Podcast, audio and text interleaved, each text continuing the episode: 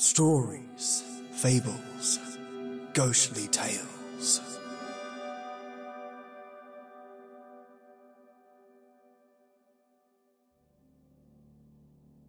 Good day, you lovelies. I hope you're having a fantastic day or night.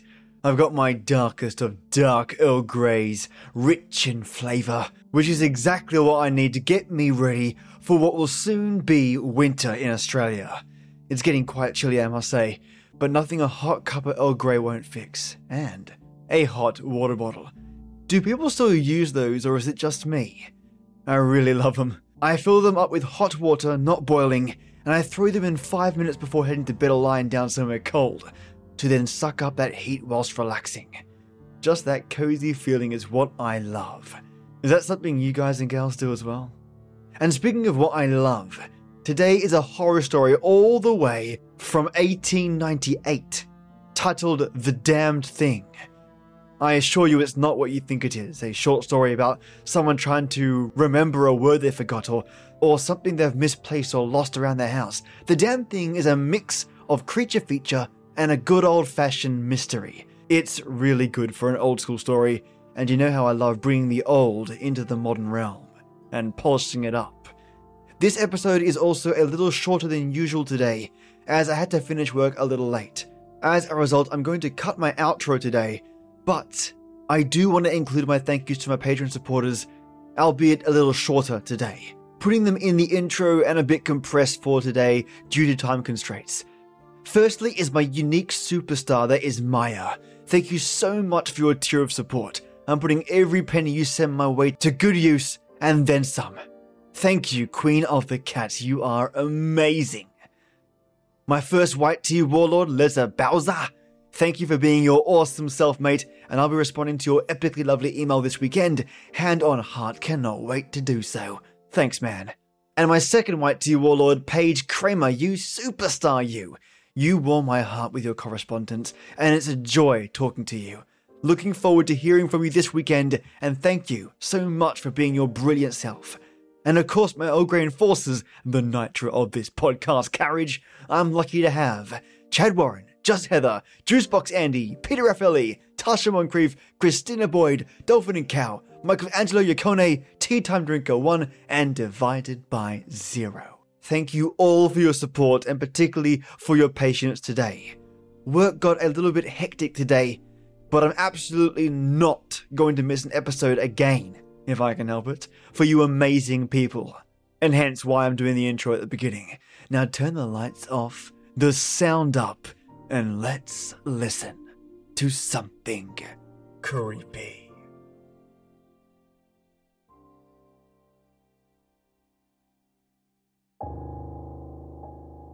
By the light of a tallow candle, which had been placed on one end of a rough table, a man was reading something written in a book. It was an old account book, greatly worn, and the writing was not, apparently, very legible. For the man sometimes held the page close to the flame of the candle to get a stronger light upon it. The shadow of the book would then throw into obscurity a half of the room, darkening a number of faces and figures. For besides the reader, eight other men were present. Seven of them sat against the rough log wall, silent and motionless, and, the room being small, not very far from the table. By extending an arm, any one of them could have touched the eighth man, who lay on the table, face upward, partly covered by a sheet, his arms at his sides. He was dead. The man with the book was not reading aloud, and no one spoke. All seemed to be waiting for something to occur.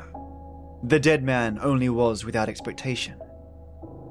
From the blank darkness outside came in, through the aperture that served for a window, all the ever unfamiliar noises of night in the wilderness, the long, nameless note of a distant coyote, the stilly pulsing thrill of tireless insects in trees, strange cries of night birds, so different from those of the birds of day, the drone of great blundering beetles, and all that mysterious chorus of small sounds that seem always to have been but half heard when they have suddenly ceased, as if conscious of an indiscretion. But nothing of all this was noted in that company. Its members were not overmuch addicted to idle interest in matters of no practical importance. That was obvious in every line of their rugged faces, obvious even in the dim light of the single candle. They were evidently men of the vicinity, farmers and woodsmen. The person reading was a trifle different. One would have said of him that he was of the world, worldly, albeit there was that in his attire which attested a certain fellowship with the organisms of his environment. His coat would hardly have passed muster in San Francisco. His footgear was not of urban origin, and the hat that lay by him on the floor, he was the only one uncovered, was such that if one had considered it as an article of mere personal adornment, he would have missed its meaning. In countenance, the man was rather prepossessing, with just a hint of sternness, though that he may have assumed or cultivated as appropriate to one in authority, for he was a coroner. It was by virtue of his office that he had possession of the book in which he was reading. It had been found among the dead man's effects, in his cabin, where the inquest was now taking place. When the coroner had finished reading, he put the book into his breast pocket. At that moment, the door was pushed open, and a young man entered. He, clearly, was not of mountain birth and breeding. He was clad as those who dwell in cities. His clothing was dusty, however, as from travel. He had, in fact, been riding hard to attend the inquest. The coroner nodded. No one else greeted him. We have waited for you, said the coroner. It is necessary to have done with this business tonight. The young man smiled. I am sorry to have kept you, he said. I went away not to evade your summons, but but to post to my newspaper an account of what I suppose I am called back to relate. The coroner smiled. The account that you posted to your newspaper, he said, differs probably from that which you will give here under oath. That, replied the other rather hotly and with a visible flush, is as you choose. I use manifold paper and have a copy of what I sent. It was not written as news, for it is incredible but as fiction. It may go as a part of my testimony under oath. But you say it is incredible. That is nothing to you, sir, if I also swear that it is true. The coroner was apparently not greatly affected by the young man's manifest resentment. He was silent for some moments, his eyes upon the floor. The men about the side of the cabin talked in whispers, but seldom withdrew their gaze from the face of the corpse. Presently, the coroner lifted his eyes and said, We will resume the inquest. The men removed their hats. The witness was sworn.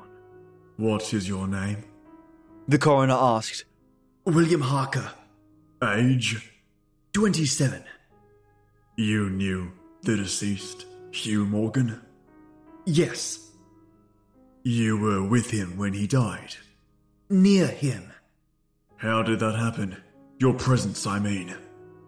I was visiting him at this place to shoot and fish, and part of my purpose, however, was to study him and his odd, solitary way of life. He seemed a good model for a character in fiction. I sometimes write stories. I sometimes read them. Thank you. Stories in general, not yours.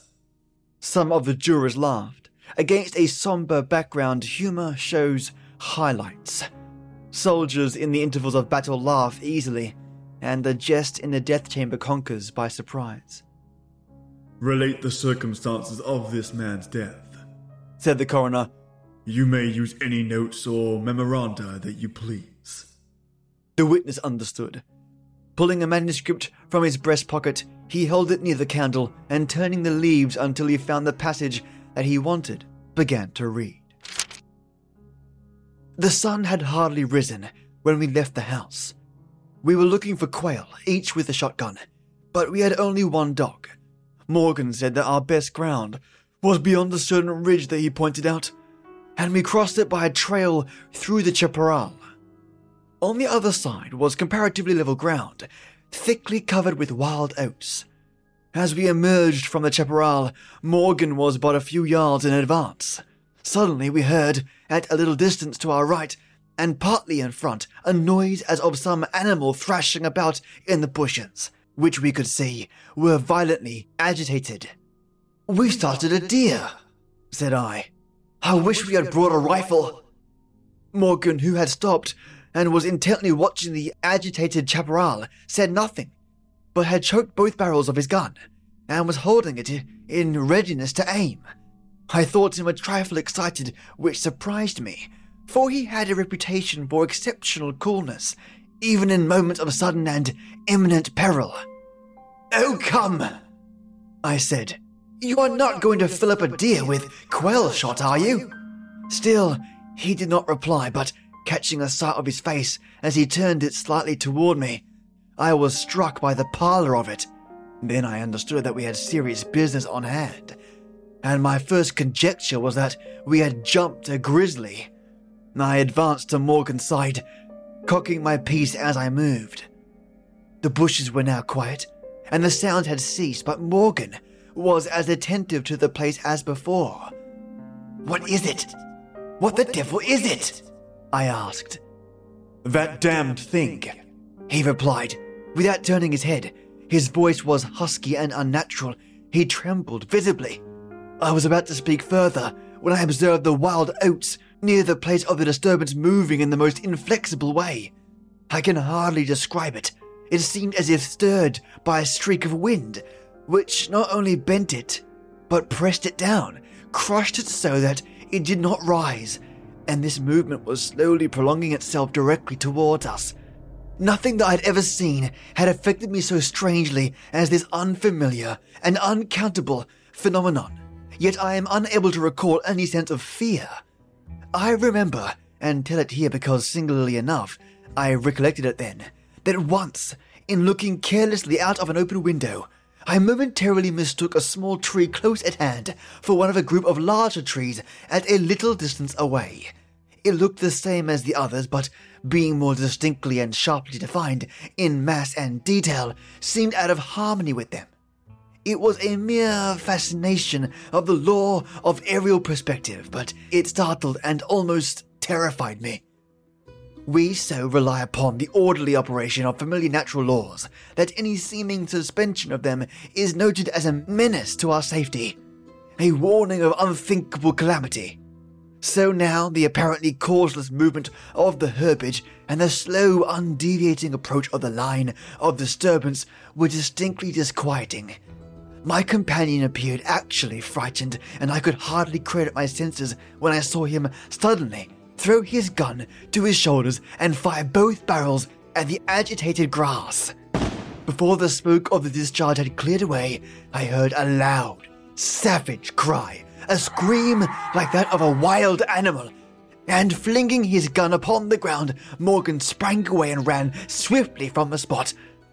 At the same instant, I was thrown violently to the ground by the impact of something unseen in the smoke, some soft, heavy substance that seemed thrown against me with great force. Before I could get up upon my feet and recover my gun, which seemed to have been struck from my hands, I heard Morgan crying out as if in mortal agony. Mingling with his cries were such hoarse, savage sounds as one hears from fighting dogs. Inexpressibly terrified, I struggled to my feet and looked in the direction of Morgan's retreat and may heaven in mercy spare me from another sight like that.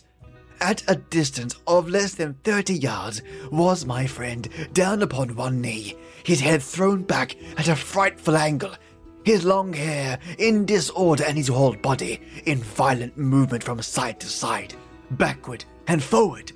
His right arm was lifted and seemed to lack the hand. At least I could see none. The other arm was invisible. At times, as my memory now reports this extraordinary scene, I could discern but a part of his body. It was as if he had been partly blotted out. I cannot otherwise express it. Then, a shifting of his position would bring it all into view again. All this must have occurred within a few seconds, yet in that time, Morgan assumed all the postures of a determined wrestler vanquished by superior weight and strength. I saw nothing but him, and him not always distinctly.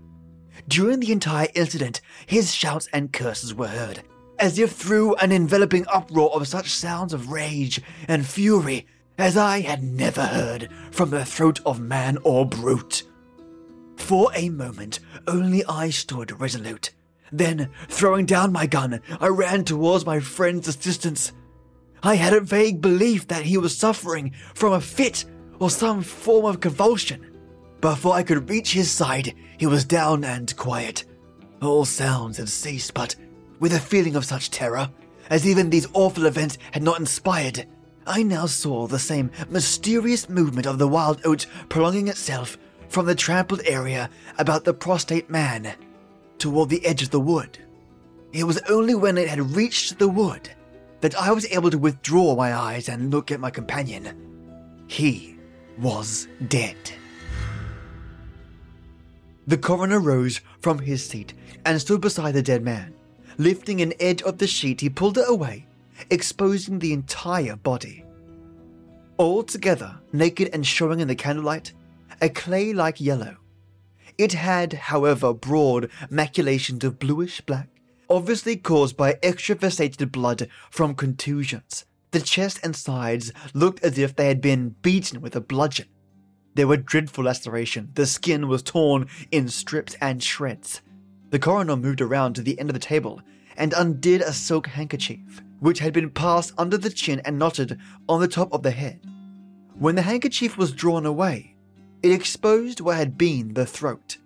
Some of the jurors who had risen to get a better view repented their curiosity and turned away their faces. Witness Harker went to the open window and leaned out across the sill, faint and sick.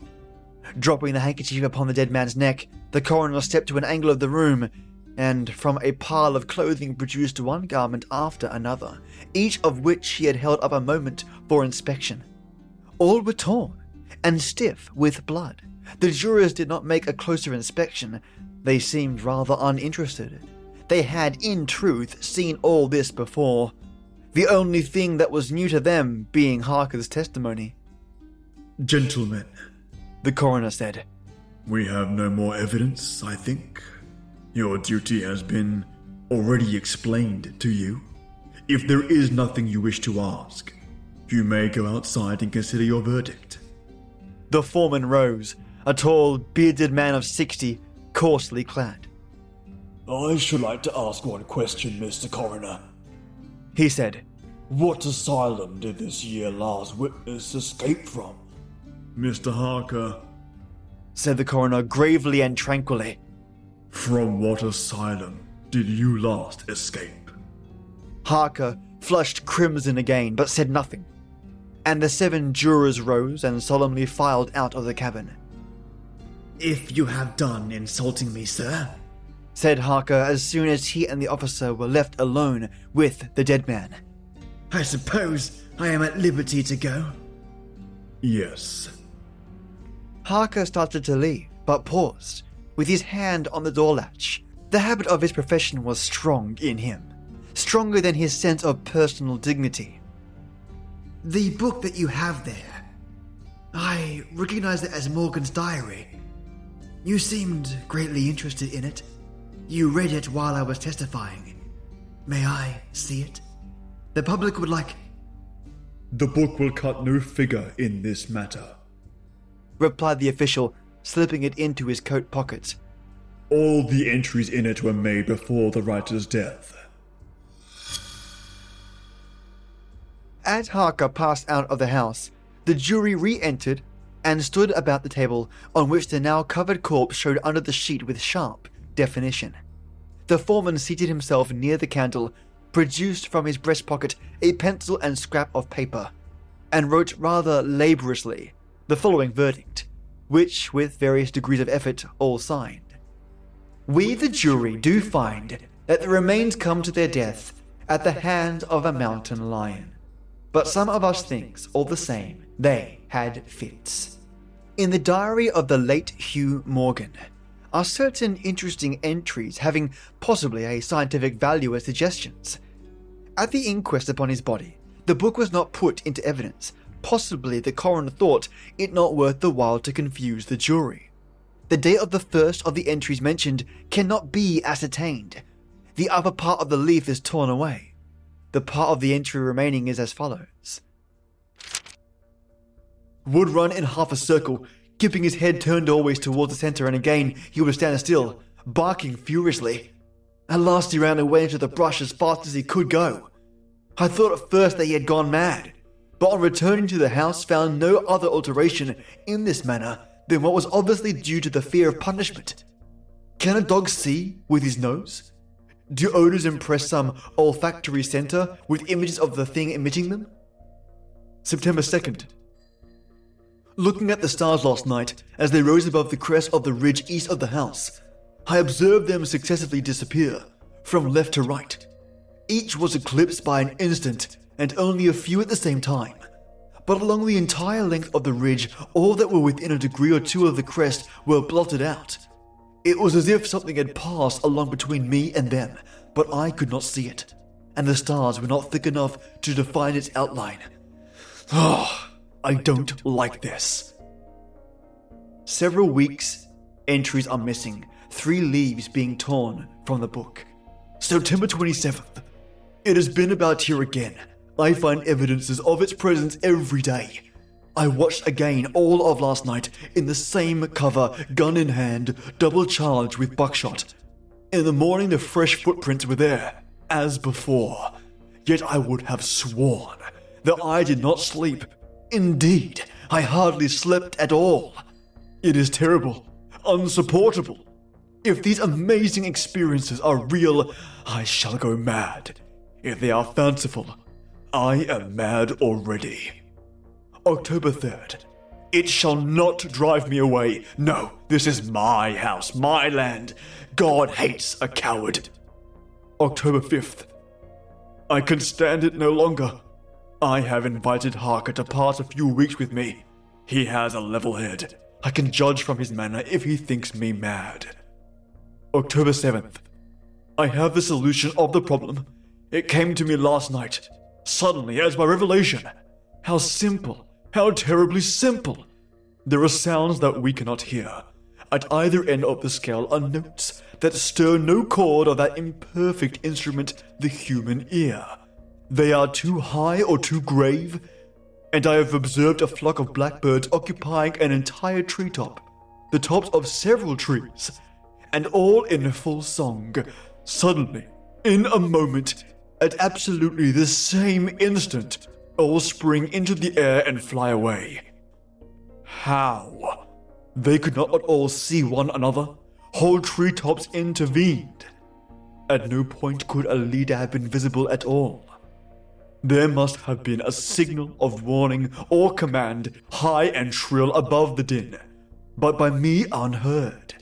I have observed, too, the same simultaneous flight when all was silent, among not only blackbirds but other birds, quail, for example, widely separated by bushes, even on opposite sides of a hill. It is known to seamen that a school of whales basking or sporting on the surface of the ocean miles apart, with the convexity of the earth between them, will sometimes dive at the same instant all gone out of sight in a moment. The signal has been sounded, too grave for the ear of the sailor at the masthead and his comrades on the deck, who nevertheless feel its vibrations in the ship as the stones of a cathedral are stirred by the bass of the organ.